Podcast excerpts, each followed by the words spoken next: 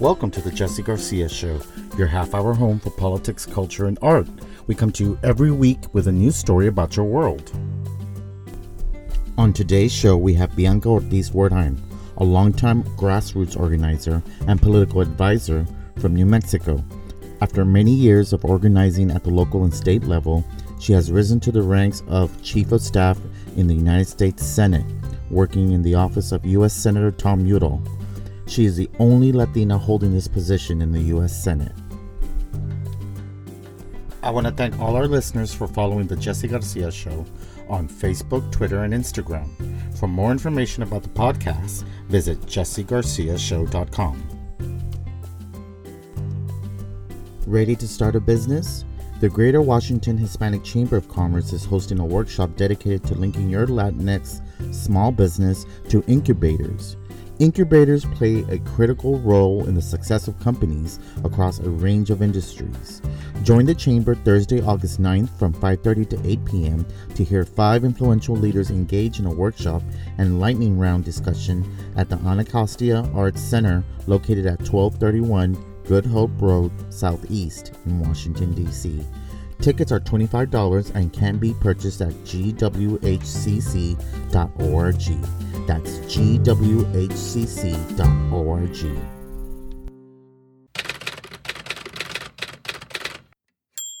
And here's your weekly news update.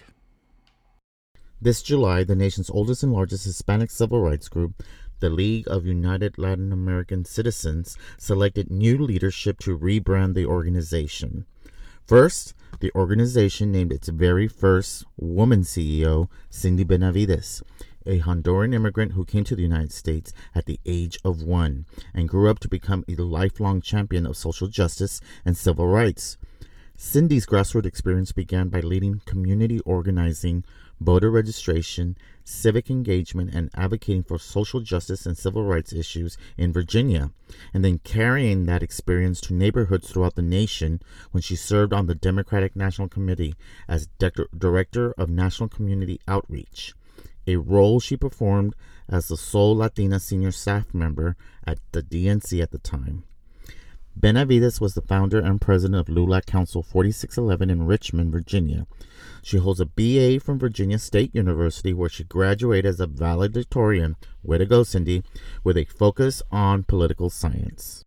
Next, the majority of the 1,100 voting delegates at the convention held in Phoenix elected Domingo Garcia, a practicing civil rights attorney from Dallas, Texas, and a lifetime social justice advocate who pledged to make immigration reform assistance for veterans and seniors, and tuition free higher education his top priorities.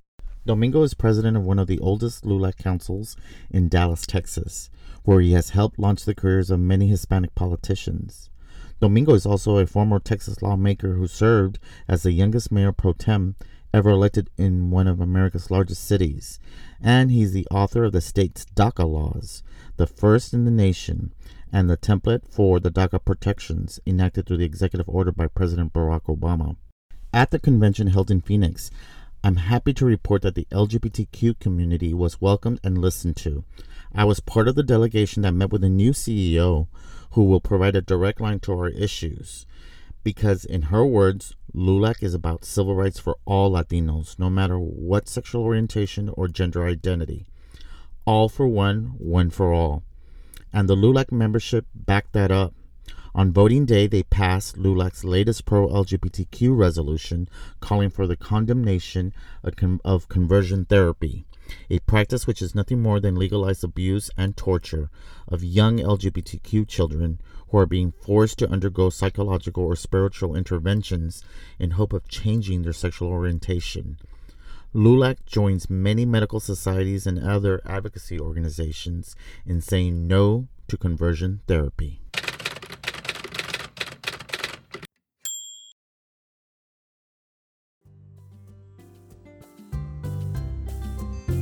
Every day in Washington, D.C., so many issues affecting the lives of minorities are being debated and decided upon by a very select few.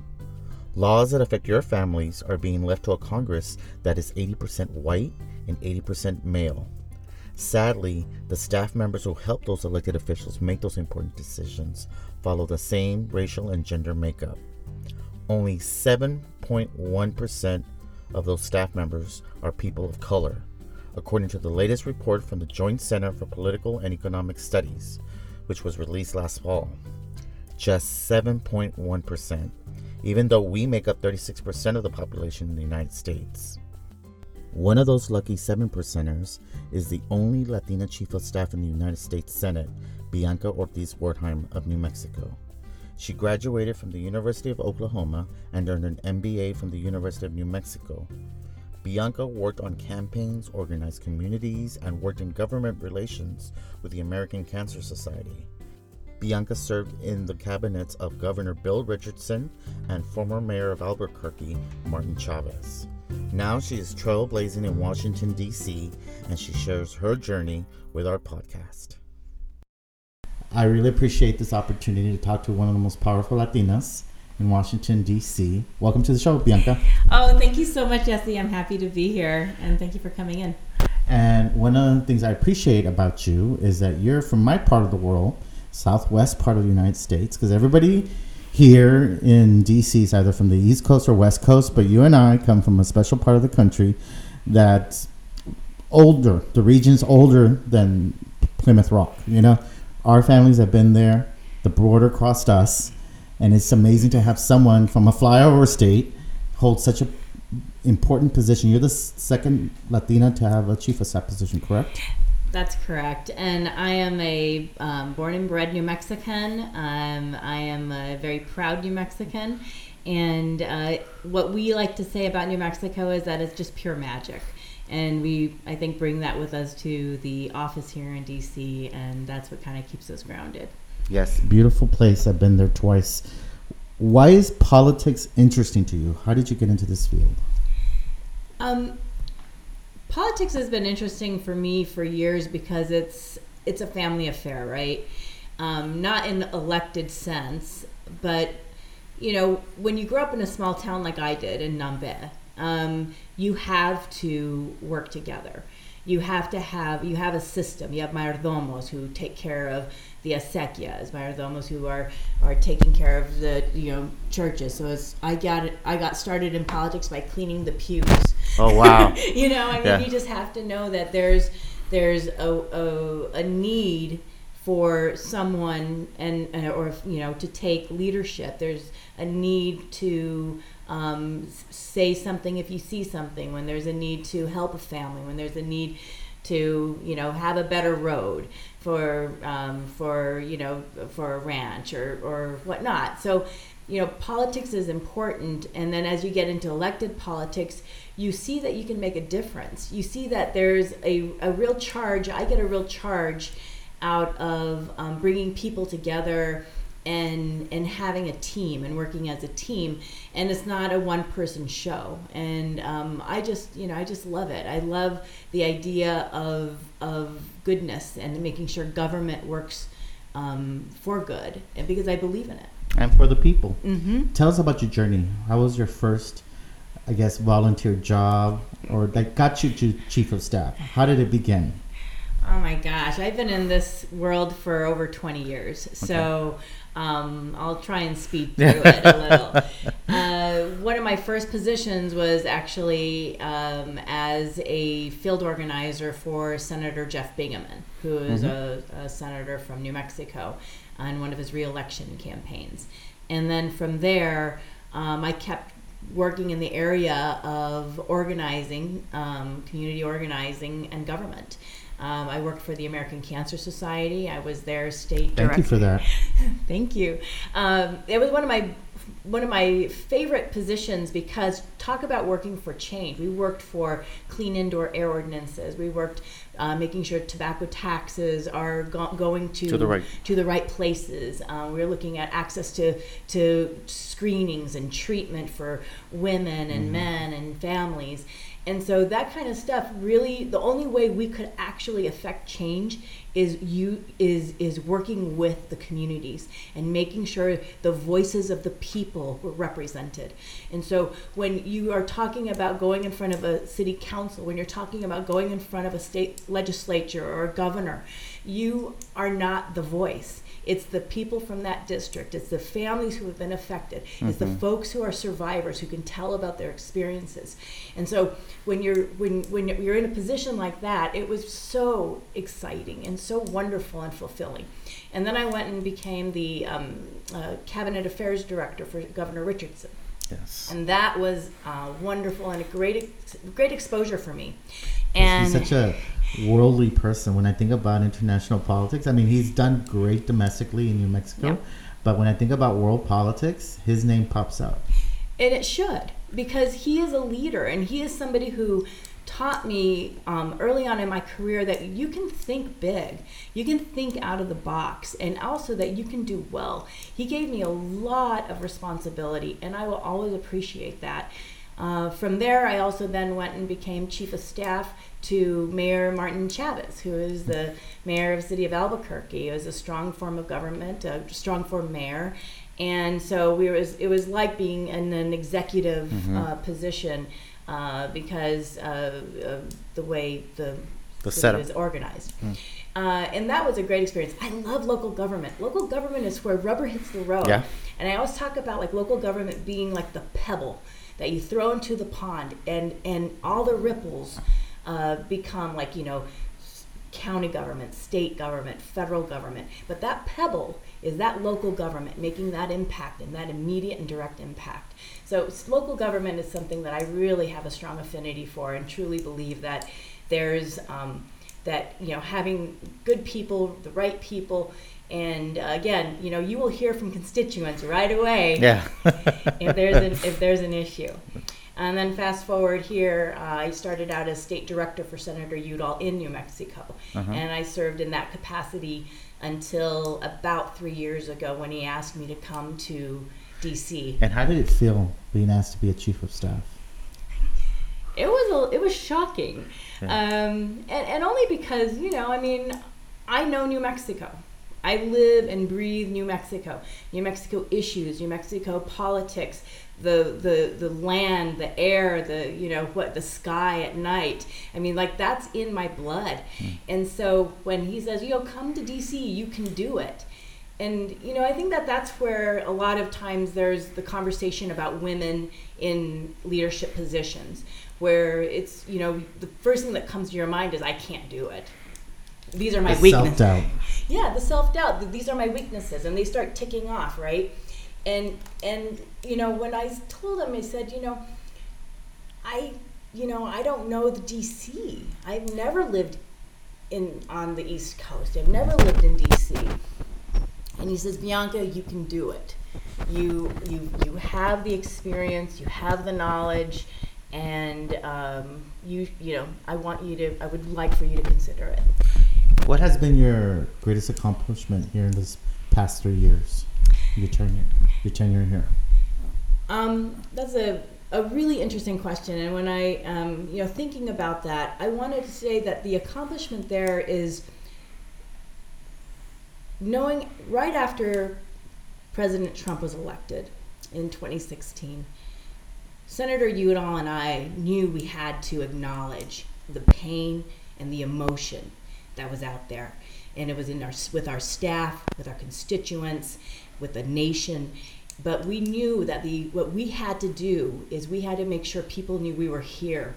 We are here to move forward. We are here, here to continue to do the good job, and that we had to move forward and we had to keep our heads on straight, right? Mm-hmm. And um, and and I think that that's an accomplishment. Is when you you can kind of realize and appreciate the moment and and acknowledge what's going on but also making sure you you move beyond that and you push forward because there is a need for for leadership, people right leadership under yeah. troubled times right there is a need for leadership and so i think that was that was an accomplishment that we can you know we can lean on do you knowing what we have to deal with do you see um, immigration reform coming anytime soon.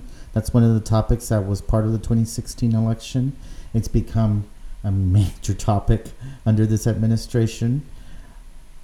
Do you foresee any movement in the next 10 years now that we got what we got in 2016? Yes, in short. Um, I think there is a lot of interest. Um, and I think as we look at 10 years from now, there's going to be more elections as well, which will in turn put this in the forefront. Senator Udall has been a leader on this issue to, to, to demand comprehensive immigration reform. We're a border state. We know the issues better than anyone. And so having, uh, you know, putting this on the back burner is only going to hurt the country and the communities who really thrive with, with strong immigration. And, um, you know, yeah, we because understand. but coming from a border town, both sides of the border operate as one culture. It's a region. It's it's a region that shares a lot of resources, and it's just the fact that they want to put a wall. What is what do New Mexicans think about the actual idea of a physical border wall? we understand that a wall is not necessary. As you mentioned, it's a region. This is we have we share ecosystems, we share family, we share uh, uh, pathways and trade, and, and and a wall is not necessary. We understand a need for a secure border, and and but you know it's not something that we hear that a demand for. And in fact, most recently in Las Cruces, New Mexico, we had a town hall with about 600 people who came to say, no, we don't want a wall. And this was after, on the heels of the visit that Senator Udall and I did when we toured the tent city Tornillo. And we were asking, we were asking and demanding answers of what was going on there. And we came to Las Cruces to report back. And the senator talked to all of these great constituents who were saying, no, we don't want a wall. And so if you're going to ask the people who live in these towns, who thrive in these towns, what they want, you're going to hear it loud and clear. This is they they want trade, they want access to opportunity, they want good jobs, they want health care, they want safe environment. And so none of that comports to like what these this rhetoric out there that is just divisive. And what they want to do is they want to pit uh, communities against communities, and we are saying no to that. Another issue, we're going to jump an issue mm-hmm.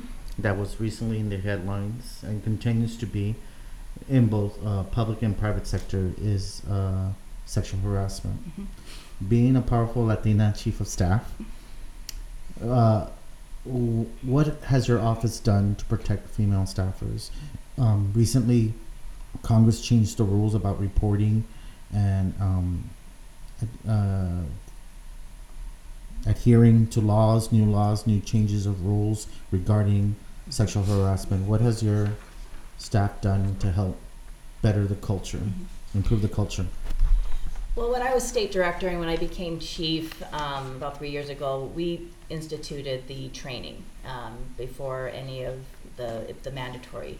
But we support that. Senator Udall has always supported strong training and making sure that there is a culture that in an office culture that has a zero tolerance policy when it comes to harassment in the workplace. And so we've we've been very strong on that, and um, I think that there is um, a need also for you know uh, women in leadership. Uh, the more exposed uh, offices and and uh, um, uh, organizations are to that type of a uh, leadership role and and that lens, I think that you are going to have some change in the future. But yeah, we have done. I think we've been a very progressive office when it comes to that, and we've supported those changes. What do you say to the young female staffer that's out there that wants your job? what advice to that young female or male, Latino, mm-hmm. out you know from the Southwest that wants to aim high to become a chief of staff one day or senator? What recommendations do you have for that person? Advice? I think ask a lot of questions. My I have an open door policy, so anybody who's interested should come talk to me. They want I want folks to understand what the job is. Um, I want folks to to know that um, it's I took a non-traditional path to this position. And so it's it's something that I think that you know folks like Senator Udall, who has a um, you know just a, a, leadership in that space, he saw uh, you know that I could do the job, and um, you know I didn't know what the job was, frankly. Uh, but I also think that folks need to uh, relish in in in networking, knowing how to do networking properly, uh, learning about the institution and the history. Um, and so I think that there's there's not a guidebook. There's there's not a you know a chart. I think that there's uh, you know if you love what you're doing and you love this environment and want to do good, um, I think that that is a really strong foundation for for this job. One last question, Bianca. What? Uh, Dígame. When you visit New Mexico, mm-hmm where do I go eat? What are the best restaurants? And what do you miss the most about New Mexico? You're gonna get me in trouble here. you have to pick one. Okay, so if I land at a certain time, I always hit Lotaburger for green chili cheeseburger okay. or Barelas for chicharrones and an enchilada. Oh. Um, Duran's also in Albuquerque has exceptional red chili and green chili, and their tortillas are the size of a steering wheel, and I love them. and um, but then of course you know you get as you go north, you know of course my my family's cooking is always yes, the best. of course. Um, what I miss about New Mexico the most, I think, is the um, the vistas. Like you can see mm-hmm. dimensions, you can see forever and miles both you know um, in the mornings you have that you know you see different colors of land and uh, you know from red red to brown and uh, and the, the colors of the, the hills in the nor- in northern New Mexico. You know those those are the things that I miss. I miss the um, of course the ro- the smelling of the roasting chili mm. just as you walk down the street in the fall time and uh, so those are things that I miss. But here in New Mexico, being part of a New Mexico office, I think is a really nice refuge for many of us. and so we have, uh, you know, one of the things that we will be, uh, you know, we'll be doing soon is our famous Udall Breakfast Burrito Bar that keeps us, I think, grounded in the ways of uh, New Mexico. Well, thank you so much, Bianca, for not only your public service, for but for also spending time with the Jesse Garcia Show and telling us about your leadership. Jesse, thank you so much, and thanks for the work that you do. I have really appreciated listening to some of your podcasts, and I will continue to do so. Thank you. Mm-hmm.